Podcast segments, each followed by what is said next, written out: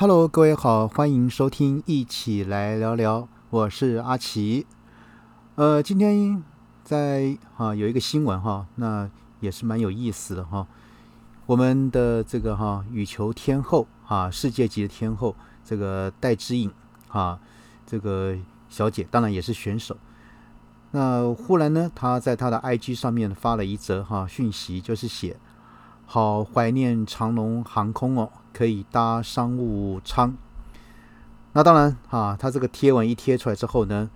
呃，就引发了哈很多的一些哈讨论就出现了。为的是什么呢？呃，因为呢，在他们哈就说我们的奥运团呢今天出发去日本了。呃，根据这个戴之颖的父亲哈解释，因为呢六月份哈有接获通知说是要搭乘这个商务舱的。那直到今天上飞机之后才知道是经济舱。呃，今天哈是我们这个哈啊，对不起，应该讲是昨天了哈。这个是我们这个参加这个东京奥运的台湾代表啊代表队的哈的这个最大团，用包机的模式出发来抵达日本。当然，要不是这个哈天后呢，呃，发出这样的一个 IG 的一个讯息之那个之之后呢，我们才知道原来在全团啊一百三十四个人里面啊，选手呢都是做了所谓的经济舱，哈，安排所有的选手做做经济舱。那 当然天后啊发生，我想呃我们的总统和行政院院长也不得不出来面对啊这样的一个质疑。为什么呢？因为在有网友就就就先出来说，在二零一六年，呃，蔡英文呢曾经啊这个允诺我们所有的选手啊出国比赛是坐商务舱啊，但是呢今天哈我们所有的选手出来呢呃出去比赛呢竟然坐的是所谓啊这个经济舱，然后呢反而是哈我们的官员哈有三十六个啊有三十六人啊，其中包含了有。有七个人，并非是教练团或者是队医，那他们呢搭乘了所谓的商务舱啊，搭乘了商务舱，包含从这个所谓的啊这个 团长啊开始啊等等有七位啊，但他们并不是呃教练，也不是队医，那他们反而搭乘商务舱，让选手去做了所谓的经济舱。呃，根据哈体育署的署长啊说。这个选手啊的经济舱跟教练商务舱的考量，是因为商务舱里面有三十六个位置，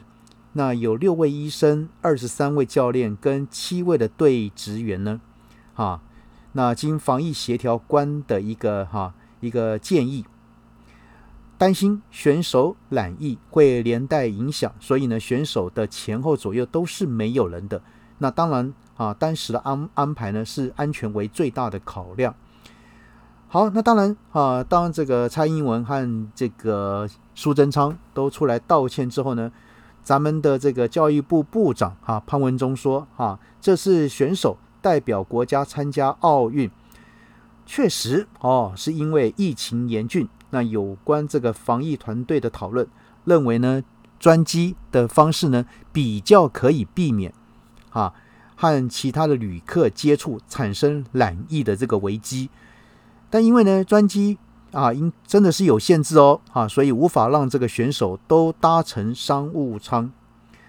所以呢，哈，这个哈，呃，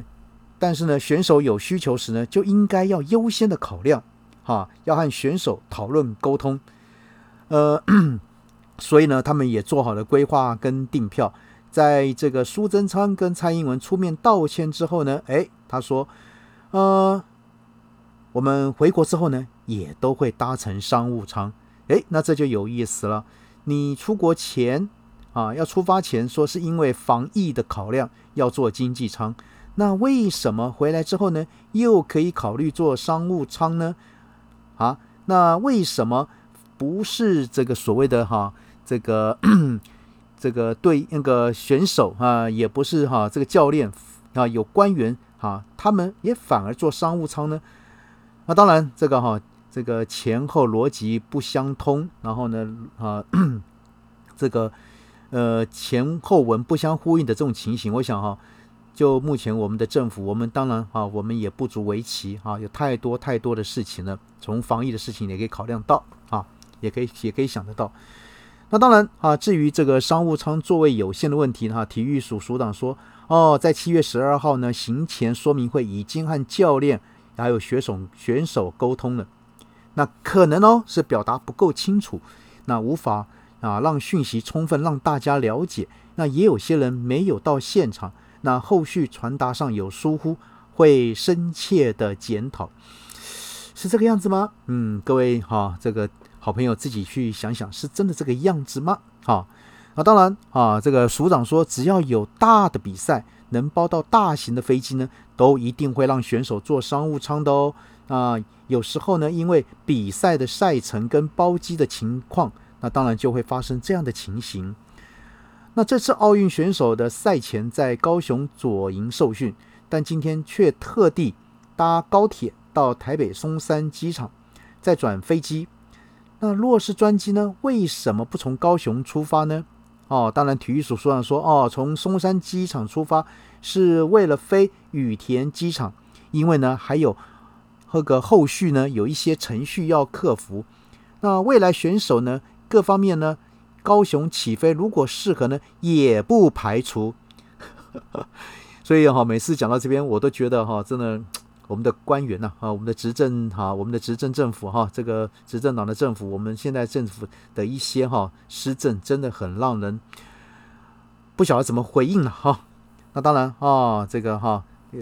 这个在所有的讯息里面，当然有个好消息，就说啊，有接获日本的通知啊，我们台湾的选手目前都是检验都是阴性的。好了，那教育部部长说了啊，体育署署长也会在七月二十一日启程前往日本。给选手各方面的支持，那这次呢安排的不足呢，也是日后整体考量上的经验。国家一定会做选手的后盾，但后续具体的做法也要落实。哈，